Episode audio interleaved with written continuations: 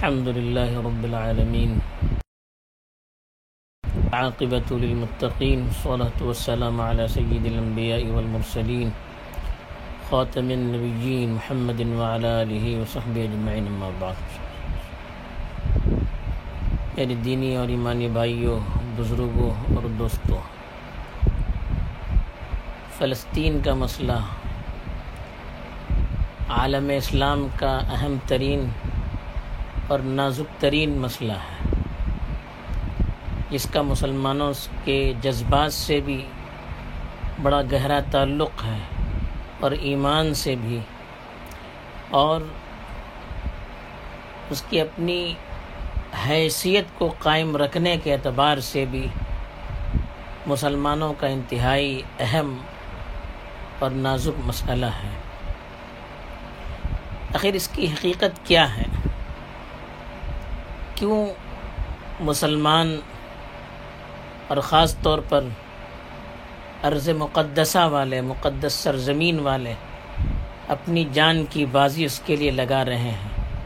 ہر طرح کے ظلم کو، تکلیف کو، پریشانیوں کو برداشت کر کے بھی اپنے دعوے پر قائم ہے اس کی آخر وجہ کیا ہے؟ اس کے لیے ہمیں فلسطین کی شرعی حیثیت، اس کی تاریخی حیثیت، اور پھر انسانی حیثیت سے غور کرنا چاہیے۔ مسلمانوں کے لیے سب سے بڑا مسئلہ شرعی اعتبار سے ہے۔ فلسطین کی جو سرزمین ہے، شرعی اعتبار سے اگر ہم دیکھیں گے، تو کئی ایسی نسبتیں اس مبارک سرزمین سے جڑی ہوئی ہیں۔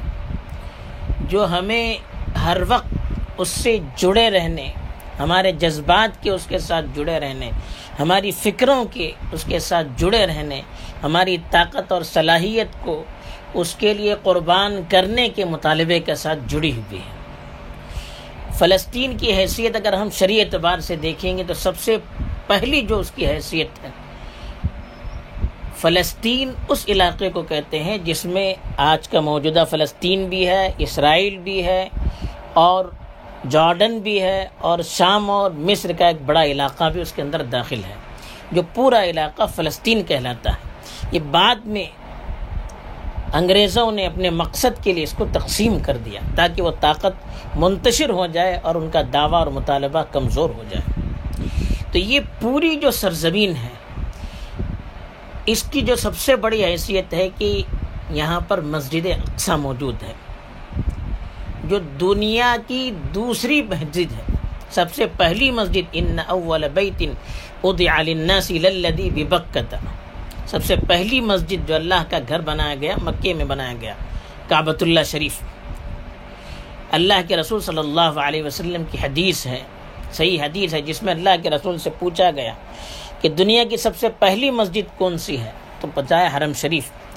دوسری مسجد کون سی بنائی گئی؟ تو کہا کہ مسجد اقسا یہ مسجد اقسا عرض فلسطین میں واقع ہے۔ اور یہ مسجد مسلمانوں کا قبل اولا کہلاتی ہے۔ مسلمانوں میں مکے میں تقریباً تین سال تک بیت المقدس یعنی مسجد اقسا کی طرف رخ کر کے نماز پڑھی۔ آج ہم کعبے کی طرف رخ کر کے نماز پڑھتے ہیں۔ لیکن جب نماز فرض ہوئی سن دس ہجری میں، تو تین سال تک مکے میں اور مدینے میں تقریباً سولہ مہینے تک بیت المقدس یعنی مسجد اقسا کی طرف رخ کر کے مسلمان نماز پڑھتے رہے۔ بعد میں پھر دوسرا جب حکم آیا کہ فول وجہ کا شطر المسجد الحرام وحی تما کن تم فول وجوہ کم شطر کہ اپنا چہرہ آپ مسجد حرام کی طرف پھیر دیجیے اور آپ جہاں کہیں بھی رہیں۔ اپنا رخ مسجد حرام کی طرف کیجیے یعنی اس کو قبلہ اور اپنا مرکز بنائیے۔ جب یہ حکم آیا تو پھر مسجد اقسا کی طرف رخ کر کے نماز پڑھنے کا سلسلہ ختم ہو گیا۔ تو پہلا جو ہمارا دینی تعلق ہے، وہ ایک مسجد اقسا ہمارا قبل اولا ہے۔ پہلا قبلہ ہے جہاں پر صحابہ نے تقریباً ساڑھے چار سال تک رخ کر کے نماز پڑھی اور اللہ کے رسول صلی اللہ علیہ وسلم نے۔ دوسری جو اس کی شرعی حیثیت ہے اللہ کے رسول صلی اللہ علیہ وسلم کو جب معراج پر لے جایا گیا، آسمانی دنیا کی سیر کرائی گئی، تو مسجد حرام سے آپ کو مسجد اقسا میں لے جائے گا تو اسرا اور معراج کی سرزمین ہے، وہاں سے پھر آسمانی دنیا پر اللہ کے رسول صلی اللہ علیہ وسلم کو لے جائے گا جیسا کہ روایات میں آتا ہے کہ مسجد اقسا میں سارے انبیاء سے آپ کی ملاقات کروائی گئی اور آپ کی امامت میں سارے انبیاء نے وہاں پر جماعت سے نماز پڑھی۔ قرآن نے اس کا تذکرہ کیا سبحان الذي اسرا بعبده ليلا من المسجد الحرام الى المسجد الاقصى پاک ہے وہ ذات جو راتوں رات اپنے بندے کو مسجد حرام سے مسجد اقصا تک لے گئی۔ تو یہ اسرا اور معراج کا مبارک سفر، جس کے ذریعے سے اللہ کے رسول صلی اللہ علیہ وسلم کو آسمانی دنیا سے کی سیر کرائی گئی۔ اللہ سے ہم کلامی گفتگو یعنی بات کرنے کا وہاں موقع ملا اور وہاں سے نماز کا تحفہ لے کر آپ اس دنیا میں آئے تو اس سفر کی ابتدا آسمان مسجد حرام سے مسجد اقسا میں جا کر وہاں سے آسمان پر گئے۔ پھر وہیں پر اترے، پھر وہاں سے پھر مسجد حرام کا رخ کیا۔ تو یہ دوسری حیثیت ہے کہ یہ اسرا اور معراج کی سرزمین ہے۔ تیسری جو اس کی حیثیت ہے، قرآن نے اس کو برکت والی زمین کا الدی بارک نہ اس سرزمین پر وہ مسجد اقسا واقع ہے، جس کے ارد گرد ہم نے برکت رکھی ہے۔ اور یہ ایک جگہ نہیں، پانچ موقعوں پر، مختلف جگہوں پر صورت العراف میں صورت الانبیاء میں دو جگہوں پر۔ اسی طرح سے صورت الاسرا میں، سورہ صبا میں پانچ موقعوں پر الگ الگ اس سرزمین کو برکت والی سرزمین کہا گیا۔ کیوں؟ ایک تو ظاہری اعتبار سے قابل برکت، بڑی سرسبز و شاداب اور بڑی ہری بری بڑی خوش خوبصورت سرزمین ہے۔ ہر طرح کے میوے، پھل اور ساری چیزیں وہاں پر موجود ہیں۔ اور دوسری جو برکت کی وجہ یہ ہے کہ حضرت ابراہیم علیہ السلاۃ والسلام کے بعد بنی اسرائیل کے جو انبیاء اکثر و بیشتر، ان کی دعوت، انبیاء کی دعوت کا مرکز یہی علاقہ رہا۔ پورا عرض فلسطین پوری جو اصل عرض فلسطین ہے، وہ ان کا مرکز رہی، ان کی دعوتوں کا مرکز رہی، ان کی عبادتیں وہاں پر ہوئی۔ اور پھر ان کے اکثر و بیشتر حضرات کی قبریں بھی وہیں پر موجود تھیں۔ تو قرآن نے اس کو بابرکت سرزمین کا مبارک سرزمین کا بلکہ ایک جگہ پر تو کہا صورت المائدہ میں الارض المقدسہ کہا۔ پاک، صاف اور مقدس سرزمین، تو اتنی بابرکت سرزمین کہا گیا۔ اسی طرح سے سورہ تین میں تین علاقوں کی قسم کھائی۔ ایک ساتھ و تین و زیتون و تو رسی نین وحاد البلد الامین قسم ہے ان انجیر کی اور زیتون کی اور سینا کے علاقے کے پہاڑ کی اور اس پرامن شہر کی۔ تو یہ تین جو علاقے ہیں مفسرین نے لکھا ہے کہ وہ تین و زیتون سے مراد یہ علاقہ بیت المقدس کا علاقہ ہے جہاں انجیر اور زیتون کی بڑی کاشت ہوتی ہے۔ تو اس کی قسم کھائے۔ یہاں حضرت عیسیٰ علیہ السلام کی پیدائش بھی دوسرا علاقہ اور وہیں ان کو نبوت ملی۔ دوسری جو دوسرا جو علاقہ ہے وہ تور سینی تور پہاڑ کا جو علاقہ ہے، سینا کا علاقہ۔ یہاں پر حضرت موسیٰ علیہ السلام کو نبوت ملی۔ اور وہاد البلد الامین کا مطلب یہ پرامن شہر کا مطلب مکت المکرمہ۔ تو یہ تین شہروں کی ایک ساتھ میں اللہ تعالیٰ نے قرآن مجید میں قسم کھائی اور بتایا کہ تین وہ مقامات ہیں جہاں پر بڑے جلیل القدر انبیاء کو نبوت ملی۔ ان کی دعوت کے وہ مرکز رہے۔ تو یہ مبارک سرزمین ہے۔ ان کی اہمیت کو اللہ تعالیٰ نے اس طرح سے اجاگر کیا۔ تو یہ قرآن نے اس کو مبارک اور محترم سرزمین کہا۔ چوتھی جو اس کی حیثیت ہے یہ جو علاقہ ہے، اس کو قرآن نے معظم علاقہ اس اعتبار سے بھی قرار دیا ہے کہ اس علاقے کے لیے خاص طور پر سفر کرنے کی بھی ترغیب دی گئی۔ حدیث میں فرمایا، بخاری شریف وغیرہ کی روایت ہے کہ اللہ تشد الرحال الا الى ثلاثه مساجد۔ اس میں کہا، المسجد الحرام والمسجد الاقصى ومسجد هذا او کما قال علیہ الصلاۃ والسلام۔ کہا کہ خاص طور پر سفر کرنے کے لیے تین ہی مسجدوں کا سفر کیا جا سکتا ہے۔ ایک مسجد حرام، دوسرے مسجد اقسا تیسرے میری یہ مسجد یعنی مسجد نبوی۔ گویا کہ ان علاقوں کی طرف سفر کرنے کی ترغیب دی گئی کہ اس لیے کہ عام علاقوں کے مقابلے میں یہ علاقے بڑے مبارک اور متبرک ہیں۔ ان مسجدوں میں نماز پڑھنے پر دوسری مسجدوں کے مقابلے میں زیادہ ثواب ملتا ہے۔ حدیث میں یہاں تک فرمایا کہ الصلاة في المسجد الأقصى تعدل خمسمائة صلاة في غيره من الم... في غيره من المساجد ما عدا المسجد الحرام والمسجد النبوي او كما قال عليه الصلاة والسلام. صحیحین کی حدیث ہے کہ مسجد اقسا میں نماز پڑھنے پر دوسری مساجد کے مقابلے میں پانچ سو گنا زیادہ ثواب ملتا ہے، سوائے مسجد حرام اور مسجد نبوی۔ ان کی فضیلت الگ ہے۔ باقی مساجد کے مقابلے میں مسجد اقسا میں نماز پڑھنا پانچ سو گنا زیادہ ثواب کا درجہ رکھتا ہے۔ یعنی دوسری مسجد میں ایک نماز پڑھنا پانچ سو نماز پڑھنا، مسجد اقسا میں ایک نماز پڑھنا، یہ برابر ہے۔ تو یہ اس کی عظمت کے لیے اللہ کے رسول صلی اللہ علیہ وسلم نے فرمایا۔ تو اس اعتبار سے بھی گویا کہ وہاں کے سفر کی ترغیب دی گئی۔ مسجد اقسا میں نماز پڑھنے کی ترغیب دی گئی۔ پانچویں اس کی شرعی حیثیت یہ ہے کہ اللہ کے رسول صلی اللہ علیہ وسلم نے اس علاقے کو جہاد والی سرزمین کا، حق پر ڈٹے رہنے والی، مجاہدوں والی، غلبہ حاصل کرنے والی سرزمین کہا۔ حدیث میں صحیح مسلم کی حدیث ہے کہ لا يزال اہل الغرب على الحق لا يزال اہل الحق ظاہر، لا يزال اہل الغرب ظاہرین على الحق حتى تقوم الساعه مسلم شریف کی روایت ہے کہ مغرب والے مسلسل حق پر غالب رہیں گے یعنی جمے ہوئے رہیں گے قیامت تک۔ اب مغرب والے کا کیا مطلب ہے؟ شرح نے لکھا ہے کہ مدینے کے مغربی حصے میں جو علاقے تھے، خاص طور پر فلسطین کا علاقہ، شام کا علاقہ، مصر کا علاقہ، یہ جو علاقہ ہے، اس علاقے کے لوگ ہمیشہ حق پر ڈٹے رہیں گے۔ حق کے لیے کوششیں کرتے رہیں گے۔ دوسری روایتوں میں اس کی وضاحت آئی ہے کہ اللہ تزال طائفت من امتی علی الحق ظاہرین ولعدوهم قاہرین، لا يضرهم من جانبهم الا ما اصابهم من لأوا او کما قال علیہ الصلاۃ والسلام، کہا کہ ایک جماعت میری امت کی ایسی رہے گی جو حق پر جمی رہے گی۔ لوگوں کے ساتھ چھوڑنے سے ان کو کوئی نقصان نہیں ہوگا یعنی دنیا والے ان کا ساتھ چھوڑ دیں گے، لیکن وہ اپنے حق کو چھوڑیں گے نہیں، اس سے وہ پیچھے نہیں ہٹیں گے۔ اللہ کے رسول سے پوچھا گیا، یہ کون لوگ ہیں؟ تو اللہ کے رسول صلی اللہ علیہ وسلم نے فرمایا، بی بیت المقدس و اکنافی بیت المقدس۔ یعنی یہ وہ لوگ ہیں جو بیت المقدس کے علاقے میں رہنے والے ہیں، اور اس کے آس پاس جو فلسطین کا علاقہ ہے، وہاں رہنے والے لوگ ہیں۔ اور آج دیکھیے، پوری دنیا ان کا ساتھ چھوڑ چکی ہے۔ غزہ پٹی کیا ایک جیل ہے۔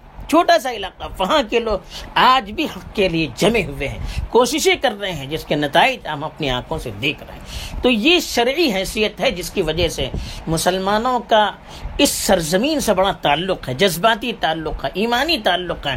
یہاں اگر کوئی ظلم ہوتا ہے، ساری دنیا کے مسلمان تڑپ اڑتے ہیں۔ دوسرے تاریخی اعتبار سے بھی دیکھا جائے تو یہ سرزمین ہمیشہ عربوں کی سرزمین رہی ہے۔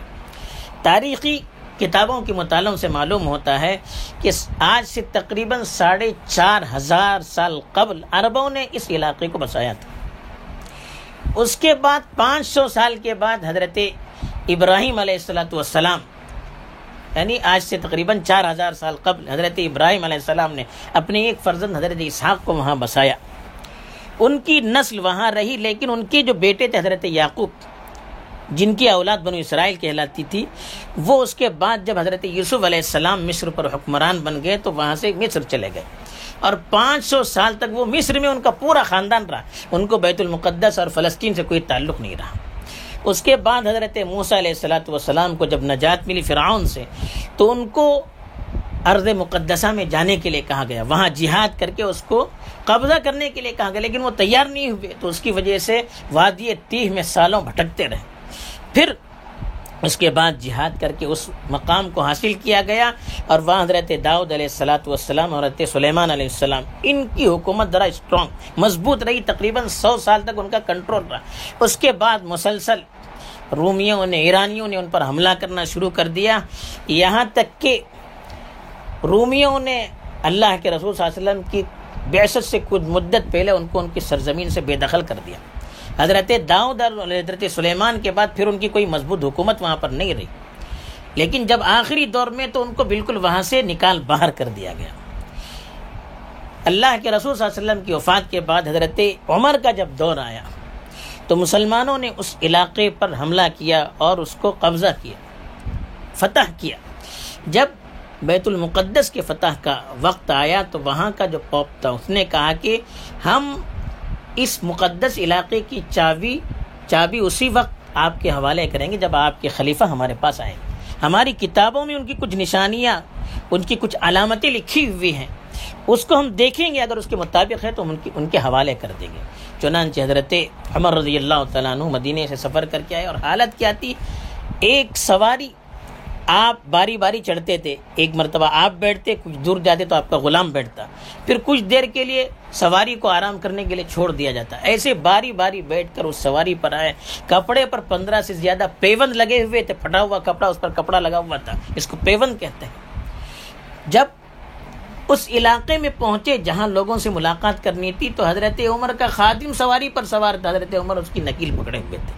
اس حالت میں پہنچے تو وہاں کے لوگوں نے جب دیکھا اتنے متاثر ہو گئے، اسی وقت ایک بہت بڑی تعداد مسلمان ہو گئی۔ پھر حضرت عمر کے جب حوالے اس کی چابیاں کی گئی، مسلمانوں نے اس کو فتح کیا، وہ مسلمانوں کے کنٹرول میں آیا تو حضرت عمر نے معاہدہ لکھا کہ جو یہاں کے عرب ہیں، ان میں سے کسی کو، حالانکہ وہ عیسائی تھے، اکثر و بیشتر یہودی اس زمانے میں وہاں ایک یہودی بھی نہیں تھا۔ اس لیے کہ ان کو نکال باہر کیا جا چکا تھا رومیوں کے زمانے، مسلمانوں سے بہت پہلے۔ تو حضرت عمر رضی اللہ تعالیٰ عنہ نے جو معاہدہ لکھا، جو تحریر لکھی، اس میں کہا کہ جو یہاں پر یہودی ہیں وہ یہیں پر رہیں گے، ان کو اپنے اپنے گرجا گھروں میں عبادت کرنے کی آزادی اپنے مذہب کے مطابق زندگی گزارنے کی پوری آزادی حاصل ہوگی۔ صرف جزیہ ان کو مختصر سا دینا ہوگا اور ان کی حفاظت کی ذمہ داری مسلمانوں کی ہوگی۔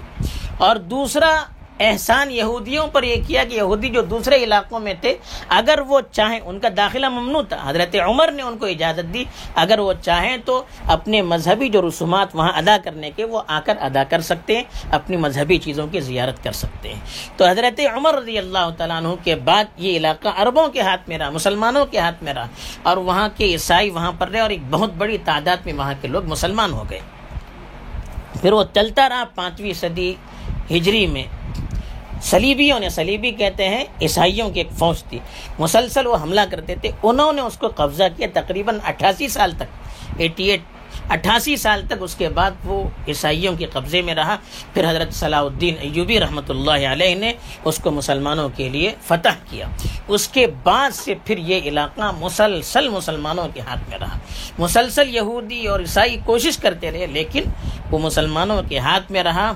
اور جو یہودی تھے، ان کو جب روم سے نکال دیا گیا تو دنیا کے مختلف ممالک میں پھیل گئے۔ ان کا اپنا کوئی وطن نہیں تھا اور کوئی ان کو رکھنا بھی نہیں چاہتا تھا۔ اس لیے کہ وہ سازشی دماغ کے لوگ تھے، جہاں رہتے اپنی سازشوں کے ذریعے سے آپس میں انتشار پیدا کرتے تھے، کوئی اپنے ملک میں ان کو رکھنا نہیں چاہتا تھا۔ یہ مسلمانوں کا بڑا احسان تھا کہ مسلمانوں نے ان کو اسلامی ممالک میں رہنے کی اجازت دی۔ لیکن جب اٹھارہویں صدی میں، انیسویں صدی میں اسلامی سلطنت کمزور ہونے لگی اور سلطنت عثمانیہ کمزور ہونے لگی، تو اس وقت یہودیوں کی ریشہ دانیاں ان کی جو مکاریاں بڑھ گئی، انہوں نے کوشش کی کہ اپنی ایک سرزمین ہونی چاہیے۔ اس کے لیے انہوں نے الگ الگ جگہوں پر کوششیں کی۔ افریقہ کے موزمبیک میں، یوگنڈا میں، اسی طرح سے دوسرے علاقوں میں، یورپ وغیرہ کے، ارجنٹینا میں اور بلجیکا میں، دوسری بہت ساری سرزمینوں پر انہوں نے کوشش کی کہ ایک ان کا کوئی ملک بنایا جائے، کہیں ان کو پناہ نہیں ملے آخر انہوں نے سازش کر کے فلسطین کو حاصل کرنے کی کوشش کی۔ اس کے لیے سلطن عثمانیہ کے آخری دور کے جو مضبوط ترین بادشاہ تھے، سلطان عبد الحمید ثانی، ان کے پاس وہ درخواست لے کر گئے۔ اس وقت سلطن سلطنت عثمانیہ قرض میں ڈوبی ہوئی تھی۔ انہوں نے کہا کہ آپ فلسطین کی سرزمین ہمارے حوالے کیجیے ہمیں وہاں رہنے کی اجازت دیجیے ہم آپ کا پورا قرض ادا کریں گے۔ لیکن اس غیور بادشاہ نے کہا، ایک پھوٹی کوڑی بھی ہم آپ کو دینے کے لیے تیار نہیں ہے۔ یہ ہماری سرزمین ہے، ہم نے خون بہا کر اس کو حاصل کیا جو اس کو حاصل کرنا چاہے، وہ ہمارا خون بہا کر حاصل کرے۔ ہم ان کو دینے کے لیے تیار نہیں ہے صاف انکار کر دیا، ساری پیشکشوں کو ٹھکرا دیا۔ لیکن اس کا نتیجہ یہ ہوا کہ انہوں نے ان کے خلاف سازشیں کی، ان کو پہلے ان کے تخت سے اتار دیا، پھر سلطنت عثمانیہ کو جس طرح سے انہوں نے تار تار کیا وہ سب کے سامنے۔ جب پہلی جنگ عظیم شروع ہوئی ورلڈ وار پہلی فسٹ تو اس میں دو گروپ دو بلاک تھے۔ ایک بریٹن کا، برطانیہ کا تھا۔ اس کے جو حلیف تھے، وہ کچھ دوسرے ممالک تھے، دوسرا جرمن کا تھا۔ ترکی نے جرمن کا سپورٹ دیا تھا۔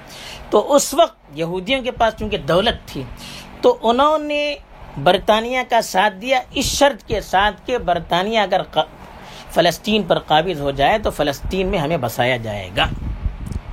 تو جب برطانیہ اور اس کی جو بلاک تھا، ان کی جیت ہو گئی اور ترکی اور جرمنی کی شکست ہو گئی، تو پوری ترکی کو تقسیم کر دیا گیا۔ اس میں فلسطین وغیرہ کا علاقہ ہے، اس پر برطانیہ نے قبضہ کر دیا۔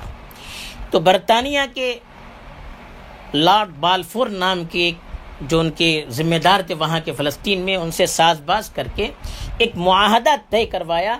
سن انیس سو سترہ میں اس نے، جس کو اعلان بالفور کہتے ہیں، اس کے ذریعے سے اعلان کر دیا گیا کہ فلسطین کا جو علاقہ ہے، یہاں یہودی اپنی بستی بنا سکتے ہیں۔ اس کے بعد سے فلسطین میں یہودیوں کے مکان مکانوں کی تعمیر کا آبادی کو بسانے کا سلسلہ شروع ہو گیا۔ اس کے لیے ظلم و ستم سے بھی کام لیا گیا اور انہیں پونے میں سستی زمینوں کو خرید خرید کر انہوں نے حاصل کرنا شروع کر دیا اور مسلمانوں پر دباؤ ڈال ڈال کے آہستہ آہستہ آہستہ ان کو دور کرنے کا سلسلہ شروع ہو گیا اور یہودی وہاں کر بسنے لگے۔ حالانکہ یہاں پر ان کی پہلے تو بہت کم تعداد تھی۔ پھر سن انیس سو اڑتالیس میں جب برطانیہ نے وہاں سے جانے کا ارادہ کیا تو فلسطین کو دو حصوں میں تقسیم کر دیا۔ حالانکہ وہاں پر یہودی اس وقت بھی ون تھرڈ تھے۔ باقی مسلمان ہی تھے، عرب تھے وہاں پر اور وہاں کے عیسائی تھے۔ لیکن جب تقسیم کیا گیا تو چوپن فیصد، ففٹی فور پرسنٹ وہ علاقہ یہودیوں کے حق میں کیا۔ باقی بچا ہوا حق فلسطینیوں کو یا عربوں کو دیا گیا۔ اور اس کے بعد جو حالات ہوئے، لیکن اس وقت کیا تھا؟ بیت المقدس جو علاقہ جس علاقے میں ہے، وہ جارڈن کے قبضے میں تھا۔ پھر سن انیس سو سڑسٹھ، نائنٹین سکسٹی سیون، اس میں اچانک اسرائیل نے حملہ کر کے مصر کے پورے جنگی تیاروں کو تباہ کیا اور جارڈن سے بیت المقدس کا حصہ، مصر سے سینا کا علاقہ اور سیریا سے گولان پہاڑی کا علاقہ پورا اپنے قبضے میں لے لیا۔ اس وقت سے آج تک بیت المقدس پر ان کا قبضہ ہے۔ تو یہ تاریخ ہے۔ جو جس کا فلسطین سے جس کا تعلق جڑا ہوا ہے۔ اس کا جب ہم جائزہ لیتے ہیں کہ یہودیوں کی وہاں پر بسنے کی مدت تھوڑی ہے، شروع سے آخر تک وہ سرزمین عربوں کی رہی اور ہمیشہ عرب رہے۔ اور حکومت کے اعتبار سے دیکھا جائے تو سب سے طویل دور وہاں پر مسلمانوں کا رہا۔ ایک ہزار سال تک یہ سرزمین مسلمانوں کے ہاتھ میں رہی۔ اور وہاں کی بڑی تعداد بھی مسلمان ہو گئی۔ تو اس اعتبار سے دیکھا جائے تو یہ علاقہ عربوں کا ہے اور مسلمانوں کیا ہے۔ یہودیوں کا اس پر کوئی حق نہیں۔ یہی وجہ ہے کہ جب ان کو اپنا ملک بنانا تھا تو پہلے وہ فلسطین نہیں آئے۔ وہ افریقہ اور دوسرے علاقوں میں چلے گئے۔ وہ تلاش کر رہے تھے۔ جب کوئی ملک نہیں ملا تو پھر فلسطین آئے۔ اگر فلسطین ان کا اپنا حق تھا تو پہلے وہاں کیوں گئے؟ تو اس اعتبار سے دیکھا جائے تو ان کا کوئی حق نہیں ہے۔ زبردستی انہوں نے ظلم کر کے اس ملک کو چھینا ہے اور اپنے قبضے میں لے لیا ہے۔ تیسری جو بات ہے، بعض لوگ سوال کرتے ہیں کہ عربوں کی اتنی بڑی حکومتیں ہیں، پھر فلسطین کا مسئلہ حل کیوں نہیں کرتے ہیں؟ اسرائیل کو وہاں سے بھگائے کیوں نہیں جاتا ہے؟ عربوں کی تاریخ بھی اب پڑی۔ یہ جتنے بھی عرب حکمران ہیں، یہ سب غدار ہیں۔ سلطنت عثمانیہ جو خلافت اسلامیہ تھی اس وقت کی۔ ان سے ان لوگوں نے جب غداری کی اور انگریزوں کا ساتھ دیا سلطنت اسلامیہ کو، سلطنت عثمانیہ کو توڑنے کے لیے، اس غداری کے نتیجے میں ان کو چھوٹے چھوٹے ملک دیے گئے۔ ایک ملک کو تقسیم کر کر کے چھوٹے چھوٹے ٹکڑے ان کے منہ میں دے کر ان کو خاموش کیا گیا۔ یہ تو ان کے غلام ہیں۔ وہ کیا بولیں گے؟ ان کے ماتحت ہیں۔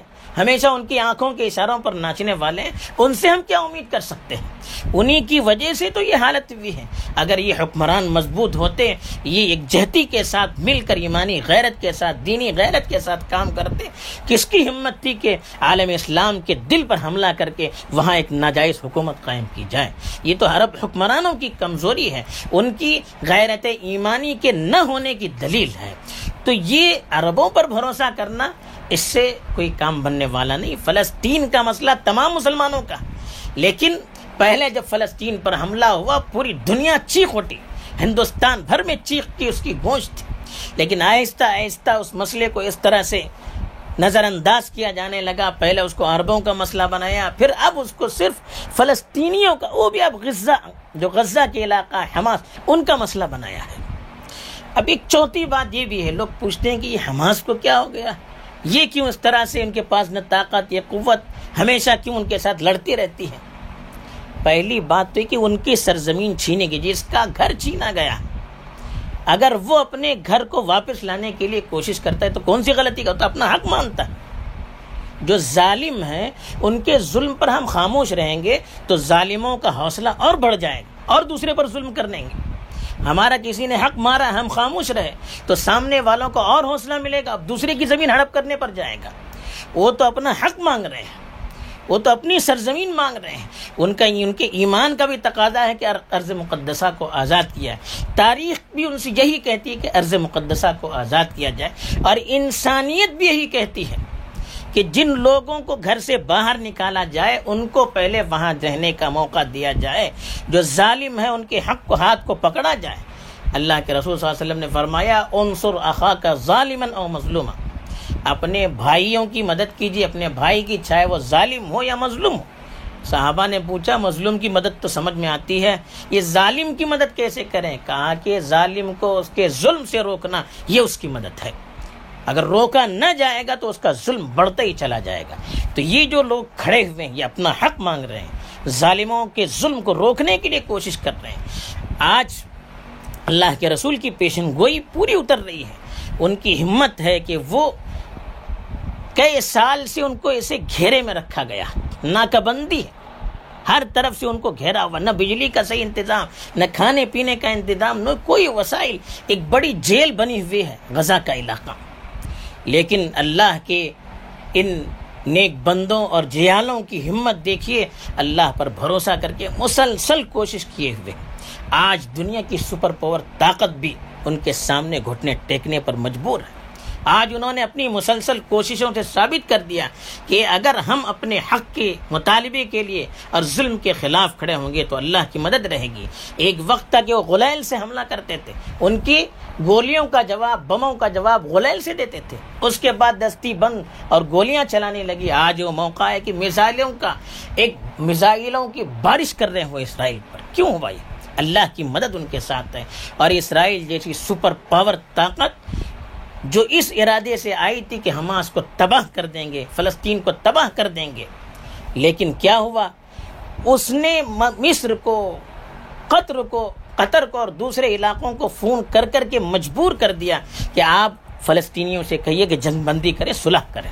یہ اس کے مطالبے پر ہوا۔ کیوں کیا؟ اتنا بڑا نقصان اس کو اٹھانا پڑا۔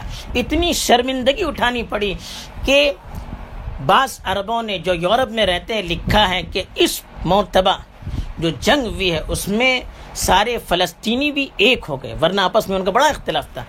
دوسرے، سوشل میڈیا کی برکت دیکھیے کہ پورے یورپ اور امریکہ میں جتنی مخالفت اسرائیل کی اس مرتبہ کی گئی، تاریخ میں کبھی نہیں کی گئی۔ اور جتنے اس کی مخالفت میں لوگ سڑک پر نکل آئے، مطالبہ کرنے لگے اور ان پر بینڈ لگانے کا مطالبہ کرنے لگے، جتنی نفرت اسرائیل کے خلاف اس وقت نظر آئی یورپ اور امریکہ میں پہلے کبھی نہیں نہیں ہے۔ کیوں؟ سوشل میڈیا کے ذریعے سے لوگوں کو معلوم ہو گیا کون ظالم، کون مظلوم ہے۔ اس سے پہلے تک انٹرنیشنل میڈیا اسرائیل کو مظلوم اور فلسطینیوں کو ظالم کہہ رہا تھا۔ آج لوگوں کو پتا چل گیا کہ اصل ظالم کون ہے، مظلوم کون ہے۔ کن کے بچوں کو مارا جا رہا ہے، کن کی عورتوں کو مارا جائے کن کی شہروں کو، کن کے اور گھروں اور مکانات اور بلڈنگوں کو تباہ کر کیا جا رہا ہے۔ سب کو معلوم ہو گیا۔ اس لیے پوری انسانیت چیخ پڑی۔ مسلمانوں کو اس موقع پر تو اور آگے بڑھانا چاہیے۔ اس لیے کہ مسلمان تو ساری امت آپس میں بھائی ہیں۔ مسلمانوں کی مثال اللہ کے رسول نے ایک جسم سے دی۔ مثل المؤمنین فی تعاطفہم فی توادہم و تعاطفہم مثل الجسد الواحد کا۔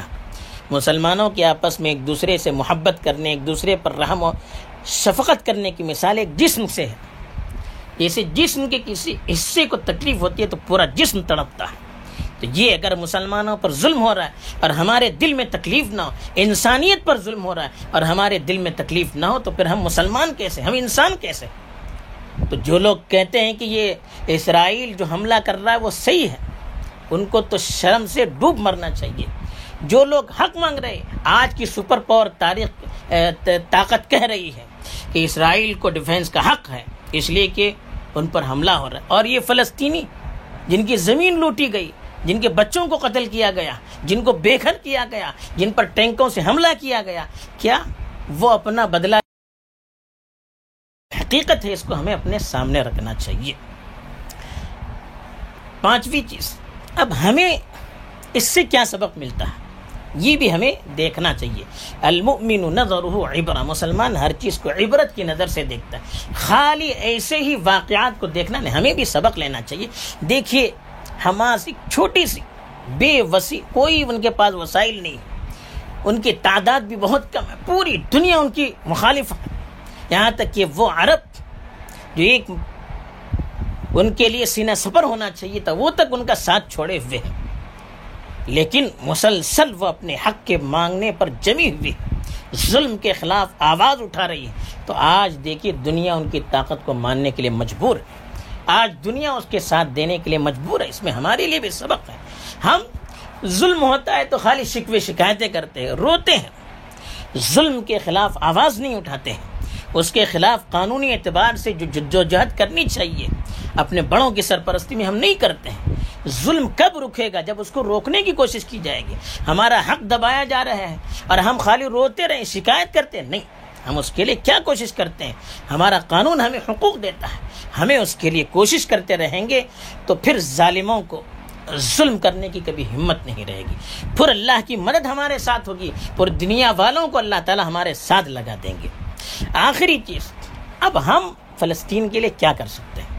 سب سے پہلی چیز تو ہمیں ایک مسلمان ہونے کے ناطے ہر انسان کے لیے اس کی پریشانی میں، اس کی تکلیف اور اس کے دکھ درد میں ہمیں اس کا سہارا بننے کی کوشش کرنی چاہیے۔ دل سے ان کی تکلیف کو محسوس کرنا چاہیے۔ ہمیں سب سے بڑا ہتھیار یہ کیا ہے، دعا کرنا ہے اللہ کے۔ فلسطین کے مسلمانوں کے لیے، وہاں جو ظلم ہو رہا ہے، اس کے لیے دعا کرنا کہ اللہ ان کی مدد کرے اور ظالموں کو ان کے انجام سے اللہ، ان کا انجام دکھا دے۔ اس کے لیے خوب دعائیں کرنا ہے۔ دوسری چیز، وسائل ہم ان کے لیے کس طرح سے مدد کر سکتے ہیں؟ ہم کیا وسائل اپنے قانون کے دائرے میں، اپنے بڑوں کی سرپرستی میں کون سے وسائل کو اختیار کر سکتے ہیں؟ ہم پیسوں کے ذریعے سے کیسے ان کی مدد کر سکتے ہیں؟ کپڑے بیچ کر، کھانے پینے کی چیز بیچ کر، گولیاں اور دوائیاں بیچ کر، علاج معالجے کے لیے ڈاکٹرز بیچ کر، کس طرح سے ہم ان کی مدد کر سکتے ہیں؟ قانون ہمیں اس کی کتنی گنجائشی دیتا ہے؟ اس کی قانون کے دائرے میں رہتے ہوئے اپنے بڑوں کی سرپرستی میں ہم اس کے لیے کوشش کریں۔ خاموش نہیں، ہم کوشش کریں گے۔ اللہ کی مدد آئے گی، ہم نیت کرے جذبہ کرے راستے تلاش کرتے رہیں، پھر دیکھیے اللہ تعالیٰ کیسے راستے نکالتے ہیں۔ تیسرا جو ہمیں کام کرنا ہے، وہ ہے فلسطین کے مسئلے کی حقیقت کو، صحیح حقیقت کیا ہے، اس کو خود سمجھنا ہے اور اپنے نوجوان بھائیوں کو بھی سمجھانا ہے، خاص طور پر اپنے غیر مسلموں کو سمجھانا ہے۔ غیر مسلم بھائیوں کو بھی غلط فہمیاں ہیں، وہ اسرائیل کو صحیح سمجھتے ہیں، اس لیے کہ ان کے سامنے تاریخ نہیں ہے۔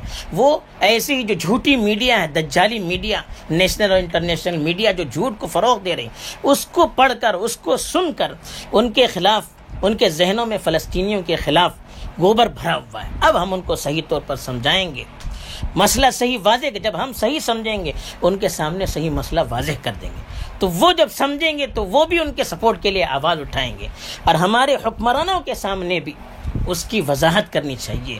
قانونی اعتبار سے جو ہم اپنے حکمرانوں تک اپنے جذبات پہنچا سکتے ہیں، وہ پہنچاتے رہنا چاہیے تاکہ ان کو بھی محسوس ہو کہ ہماری جو رعایا ہے، ان کو تکلیف ہو رہی ہے۔ حقیقی مسئلہ کیا وہ سمجھ سکے۔ اس کے لیے آج کل سوشل میڈیا بہت بڑا ہتھیار ہے ٹویٹر پر اور انسٹاگرام پر واٹس اپ پر یوٹیوب پر، جس طرح سے ہم اس چیز کو شیئر کر سکتے ہیں، دوسروں تک پہنچا سکتے ہیں، ہم بڑھ چڑھ کر اس کو پہنچائیں گے اور کوشش کرتے رہیں گے، ہماری کوششیں رہیں گی، دعائیں رہیں گی، اللہ کی مدد ہمارے ساتھ رہے گی۔ یہ تھی مسئلہ فلسطین کے سلسلے میں کچھ ضروری باتیں جس کو ہمارے نوجوانوں کے مطالعے پر آپ کے سامنے پیش کی جا رہی ہے۔ اللہ تعالیٰ ان باتوں کو قبول کرے، اپنی قربت اور رضامندی کا اس کو ذریعہ بنائے اور ہمارے نوجوانی کو حقائق نوجوانوں کو حقیقت سے وقفیت حاصل کرنے اور بیداری پیدا کرنے اور اس کے لیے کوشش کرنے، یہاں تک کہ فلسطین اور مسجد اقسا کی بازیابی کے لیے کوشش اور اس کے لیے اقدام کا اس کو سبب بنائے، آمین۔ وآخر دعوانا الحمد للہ رب العالمین۔